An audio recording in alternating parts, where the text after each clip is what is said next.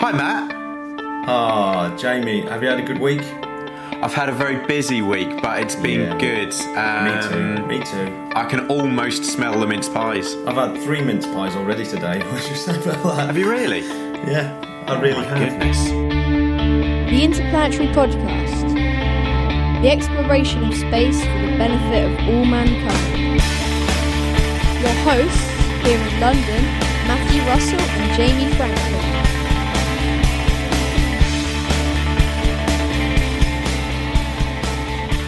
Matt, this is podcast 12. Alas, it's uh, it's it's it's quite a sad episode to start with, um, but we should be sad forward slash. You know, let's celebrate the life Let's- of a, a great man. Yeah, so John Glenn, who I would consider uh, the most famous American astronaut after after Buzz Aldrin, and uh, Absolutely. he is literally the all-American superhero, isn't he? Absolutely. I mean, wow, what what a biography. Where'd you start? Where do you start? Well, I guess we start where I mean he was born in uh, yes Cambridge, Ohio, in 1921. So yes, he's the ripe old age of 95. Amazing. 95. Yeah, um, unbelievable. Good innings, But, that. Yeah, uh, insanely good innings. But really, when you look at his life, you could do a, a, film trilogy about it. Even even if he didn't have the space thing, his, his life's incredible. Just as a, a as a pilot. Pilot, politician, friend of the Kennedys. The list goes on.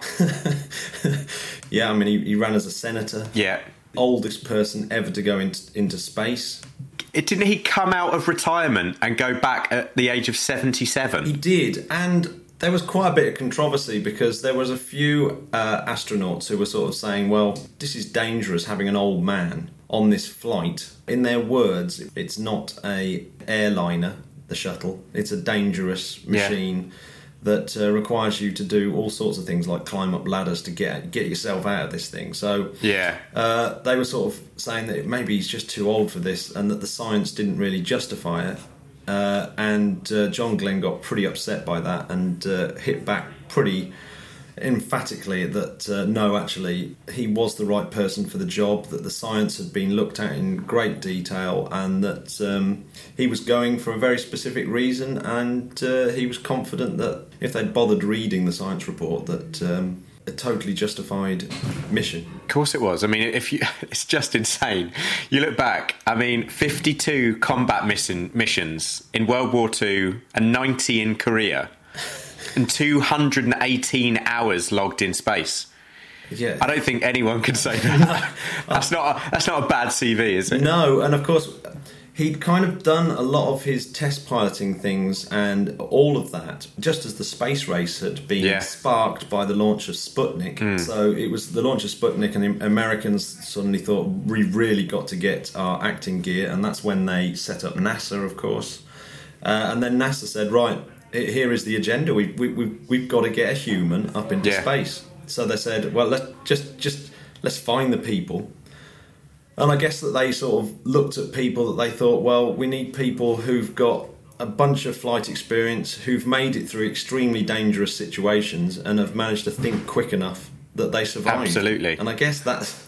And so there was obviously lots and lots of very rigorous training. Because we have to remember how dangerous it was back then to, to take. It was a 50, It was probably more than 50-50 in terms of you know, are, is your rocket going to blow up?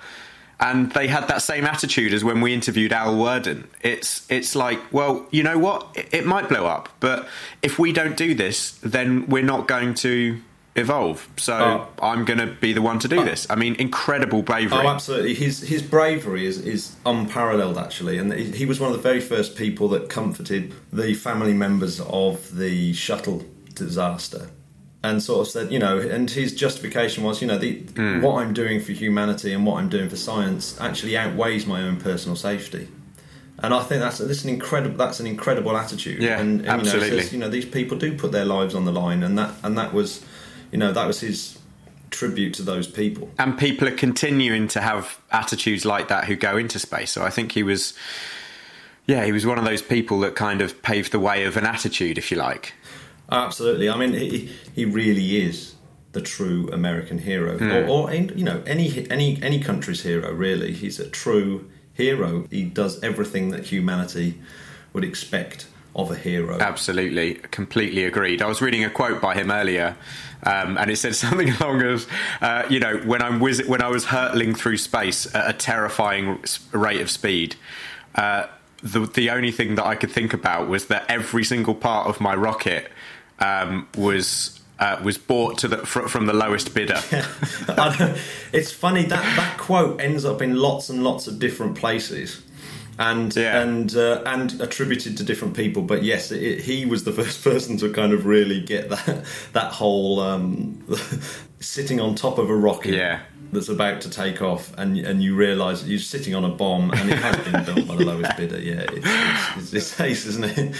I, uh, one of my favourite quotes was some uh, was one that um, I tweeted about earlier, which was essentially when he was a uh, when he was a child, he used to force himself to climb a tree at the bottom of his garden, right. uh, and and he used to climb to the very, you know, like literally to the highest branch he could get to, and it scared him. But he used to do it all the time. Yeah. Even though when he got to the top, he would look down and go, "I'm not doing this again," but he'd keep doing it because because it scared him. He knew that he could overcome it. Yeah, right. And, and and that was that was his kind of philosophy. It's like, oh, oh that, that is brilliant. So he was he's a classic example of someone that is always pushing himself out of his comfort zone. Absolutely. And, look, and just look at what he's managed to achieve with his life. Absolutely. Agreed. Incredible. The standout achievements, obviously, he's the first American astronaut to orbit the Earth. Yeah. So second second astronaut, second person after Yuri Gagarin, of course. Yeah.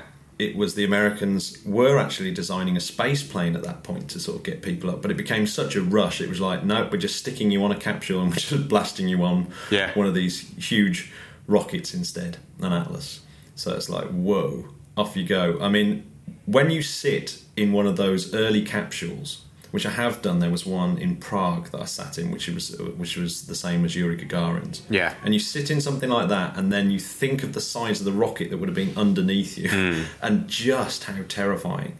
You think, yeah, that that is unbelievable. Absolutely. And then, if, then he then he was a senator for for a very long time. Yeah. That uh, the nine thousand four hundred votes that he cast, he said each had contributed in a small or large measure to the painstaking march of our democracy. I could not ask for anything more rewarding, and that you know uh, that just goes to show how seriously he took public service.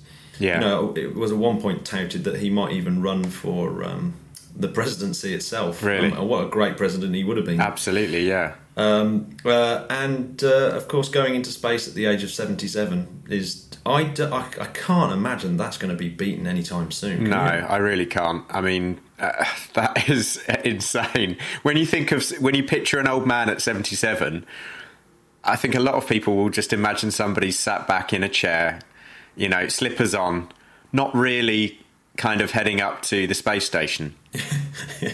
Yeah. It- You know? Yeah, no, absolutely. I mean, it, Amazing. absolutely brilliant. I just got a quote here, Matt, I'd like to read. Mm-hmm.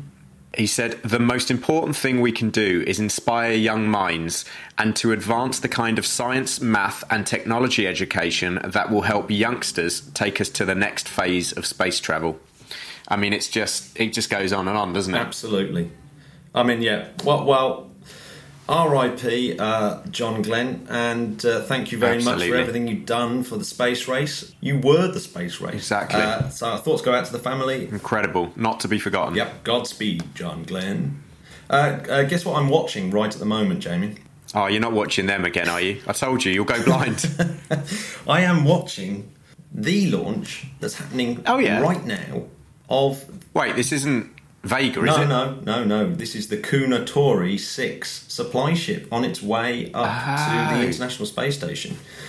And Amazing. of course, this has become an extra critical launch because um, obviously the Soyuz Progress MS-04 last week, which we happened to be talking about just after that, failed to get to the International Space Station. So this Yeah. has become a much more critical mission. And actually, I believe this is the first Japanese launch that's happened since our podcast launched. Interesting. So I'm quite excited about it. It's been quite interesting watching it. Now, so far, Do you think they're doing Uh, a podcast on saying the same thing? yeah. Well, well, I'm watching the YouTube, the live YouTube feed, Yeah. Uh, and uh, and it's just come up. The H2B F6 launch with HTV6 on board was successful. Yes. So there we go. So that's on its way to the International Space Station. Wow, bon And voyage. it is an unbelievably busy week since we last talked, Jamie. What's been going on? So we had a Vega launch, which Yeah. you just alluded to, uh, which was again successful. It's Yeah. very similar, very similar to the Rocket, and uh, it had its maiden flight in 2012. So it's quite a new space launch vehicle, Yeah. and it's made of four stages, three of which are solid, and the the, the, the fourth stage is uh, a liquid fueled rocket, the AVUM. A lot of Hmm. Oh, it's uh, a lot of it's made in Belgium. This thing, Okay. uh, and uh, it's carrying was carrying the Gokturk One, which was uh, a Turkish military um, spy satellite, uh, and that's now 435 miles above the Earth.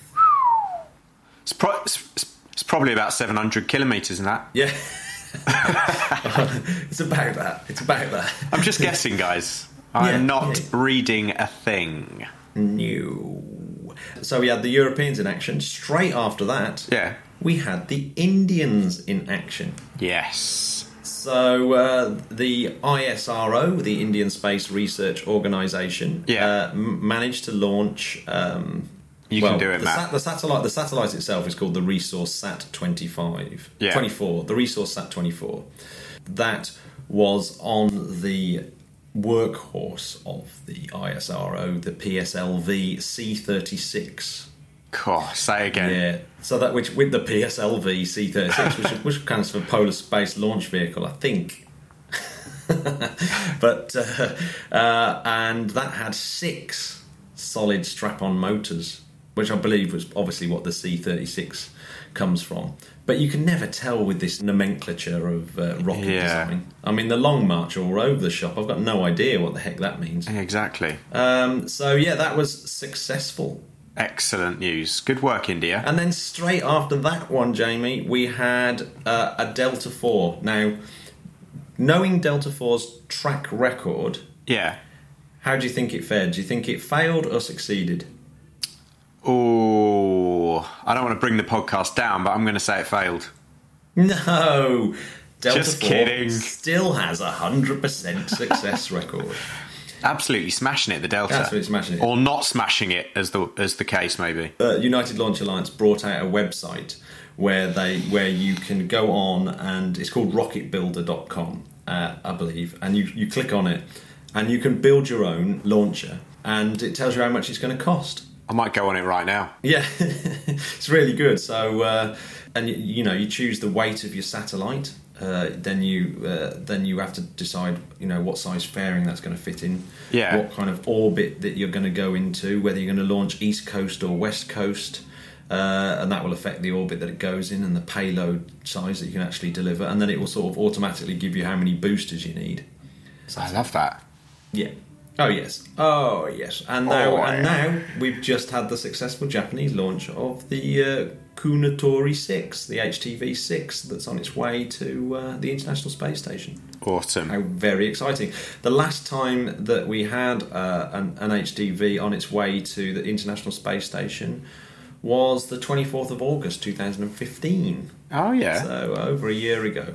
And this is only the sixth of these Japanese supplies. The very first one flew on my birthday, it, back in 2009, on the 10th of Aw. September. Just a birthday, Matt. Thanks. uh, and now, now we've got some future launches. So on December the 11th, which isn't too far away, is it? That's Yeah. going to happen this week between now and the next podcast. Well, it's 2 We've days got- away. Yeah, we've got the Long March 3B, Oh, glory. uh, which is a three-stage rocket uh, with four strap-on liquid boosters. That should be good. Always nice to see an, yet another Chinese launch. The Chinese, of course, smashing it out the park right now. They really are. It's home runs Yeah. all the way. It is. Now, one I'm really excited about is uh, on December the 12th, we have a Pegasus XL. Oh, what? Yeah, which is carrying a global navigation satellite, the CYGNSS. Which is the NASA Cyclone Global Navigation Satellite System. Very nice. But the, the Pegasus, have you seen a picture of the Pegasus? No, not yet. I don't think so. It, it, it looks more like a cruise missile. It's like, Really? a, it's like a missile with wings on. Blimey. It's an air launched rocket. So it's orbital ATKs. It's basically designed for sort of flying things up into low Earth orbit. Wow, I've just googled it. That's amazing. But again, this will be the first time that um, uh, we'll see it on this on this podcast for sure. In fact, I think the last time it flew, as far as I can make out, was um, 2013, okay. and that flew from Vandenberg and was a successful launch of the uh, the SMEX Iris satellite. Well, it's good to Uh, have it back. Yeah, so I'm, I'm actually really looking forward to that, and I actually want, I wonder how they're going to do the footage. I hope they have like um, sort of other planes flying around. I was going to say plane stuff. cam. Yeah. Oh, this is going to be so. Yeah, this is going to be amazing. So it's it's released from forty thousand feet up, and its first stage has wings and a tail to provide lift and attitude control while it's in the atmosphere. Now, Jamie. Oh yeah. Now we dealt with it, all the launches. I tell you what was one of the most exciting uh, stories for me this week Go on. was that the capsule, the Soyuz capsule that Ah, um, yes. uh, Peake's cap. Tim Peake returned down to Earth Yeah. Has been purchased by the Science Museum and will be on display in the uh, London Science Museum as of two, early 2017. That I'm is awesome news. I'm so excited by that because our friend uh, Vix Southgate, um, who we uh, met at uh, a New Scientist Oh, uh, yeah. live, and who is part of World Spa- Space Week. Absolutely. And, um, Yeah. and she also won the Patrick Moore Medal uh, the other day at the British Interplanetary Society, uh, which, which I was there at their Christmas dinner. Incredible. Fantastic. Congratulations. But uh, she tweeted on the very day that uh, uh, Tim Peake came down, as, as she actually tweeted, "We should get this capsule down to the Science Museum." And I quickly waded in and said, "This is the best idea ever." So I'm amazed. I'm immensely chuffed that that, that, has happened. I think that's Absolutely really cool. incredible. They've, it's had a bit of a clean up, but you'll still see the scorch marks. I think it's going to be Oh, great. Yeah. Do you know what? When when I saw the cosmonauts exhibition at the Science Museum, Hmm. maybe a year or two ago, one of the things that I absolutely loved the most were the scorched capsules that had come back. They look Yeah. incredible, and when you sort of look inside them through the through the window, you go, "Wow." It must be so scary coming back down as a big fireball. In Yeah. fact, in the words of John Glenn, that was some fireball, boy. Because John Glenn apparently, when he looked out the window of his uh, returning capsule, he genuinely thought his heat shield had gone because he could see big balls of flames like flashing past his window. My goodness So me. I, I think he just thought, well, you know, I'm obviously a goner. I'm just going to enjoy the ride. But uh, yeah, Absolutely. he, he mentioned He made it. Yeah, he made it and mentioned it to the rescue crew. There was some fireball, boy. so uh, that's pretty cool. Uh, yeah, so I'm really, really chuffed. I think that, that that is awesome that that's going to be in the Science Museum, and I cannot wait to go see it. Absolutely. So uh, we should uh, maybe do a little live podcast from there. And We maybe, should do. Maybe we should get Vix down and she can uh, talk us through it. that would be cool. That would be a cool idea. Oh no, let's talk about. What let's you talk about one one last little thing about the, this little story that I knew would you would like. Yeah. Um, I spotted this one. I think it's really cool. Is chips, little uh, integrated uh, transistors and stuff. Yeah. That uh, that that that fix themselves. So one of the so uh, you know uh, you, you, our favourite breakthrough Starshot and these Oh, kind of yeah, new yeah. Nanocraft that go off to for interstellar travel. Yeah. One of the problems is you'll have this little wafer thin interstellar craft, and Hmm. uh, you'll get loads of interstellar radiation and you know the solar wind, all these sort of things, which Hmm. is you know tiny particles going at ridiculously high speeds, etc., etc., smashing into these wafer thin spacecraft. It, Yeah. it, they're very, very unlikely to survive that. I noticed an article in IEEE Spectrum. The Korean Institute of Science and Technology and. NASA are, are developing uh, spacecraft from single silicon chips that actually have self healing properties. What? Yeah, so uh, So, in layman's terms, how will that work? um, it, they're, they're going to try and design transistors and chips and, and things that can self heal. Awesome. Uh, so on chip healing has been around for many, many years. Okay. According to Jin Woo Han, a member of the NASA team. Legend. Uh, milestones including the revelation in the 1990s by a team at the National Microelectronics Research Centre in Cork, Ireland, that heating could drive the recovery of radiation sensors, and far more recently, heat induced healing of flash memory by Macronix of Ta- Taiwan. The critical addition made now, Han says, is the most comprehensive analysis on radio- radiation dam- damage. So the study uses uh, the Korean Institute's experimental gate all round nanowire transistor.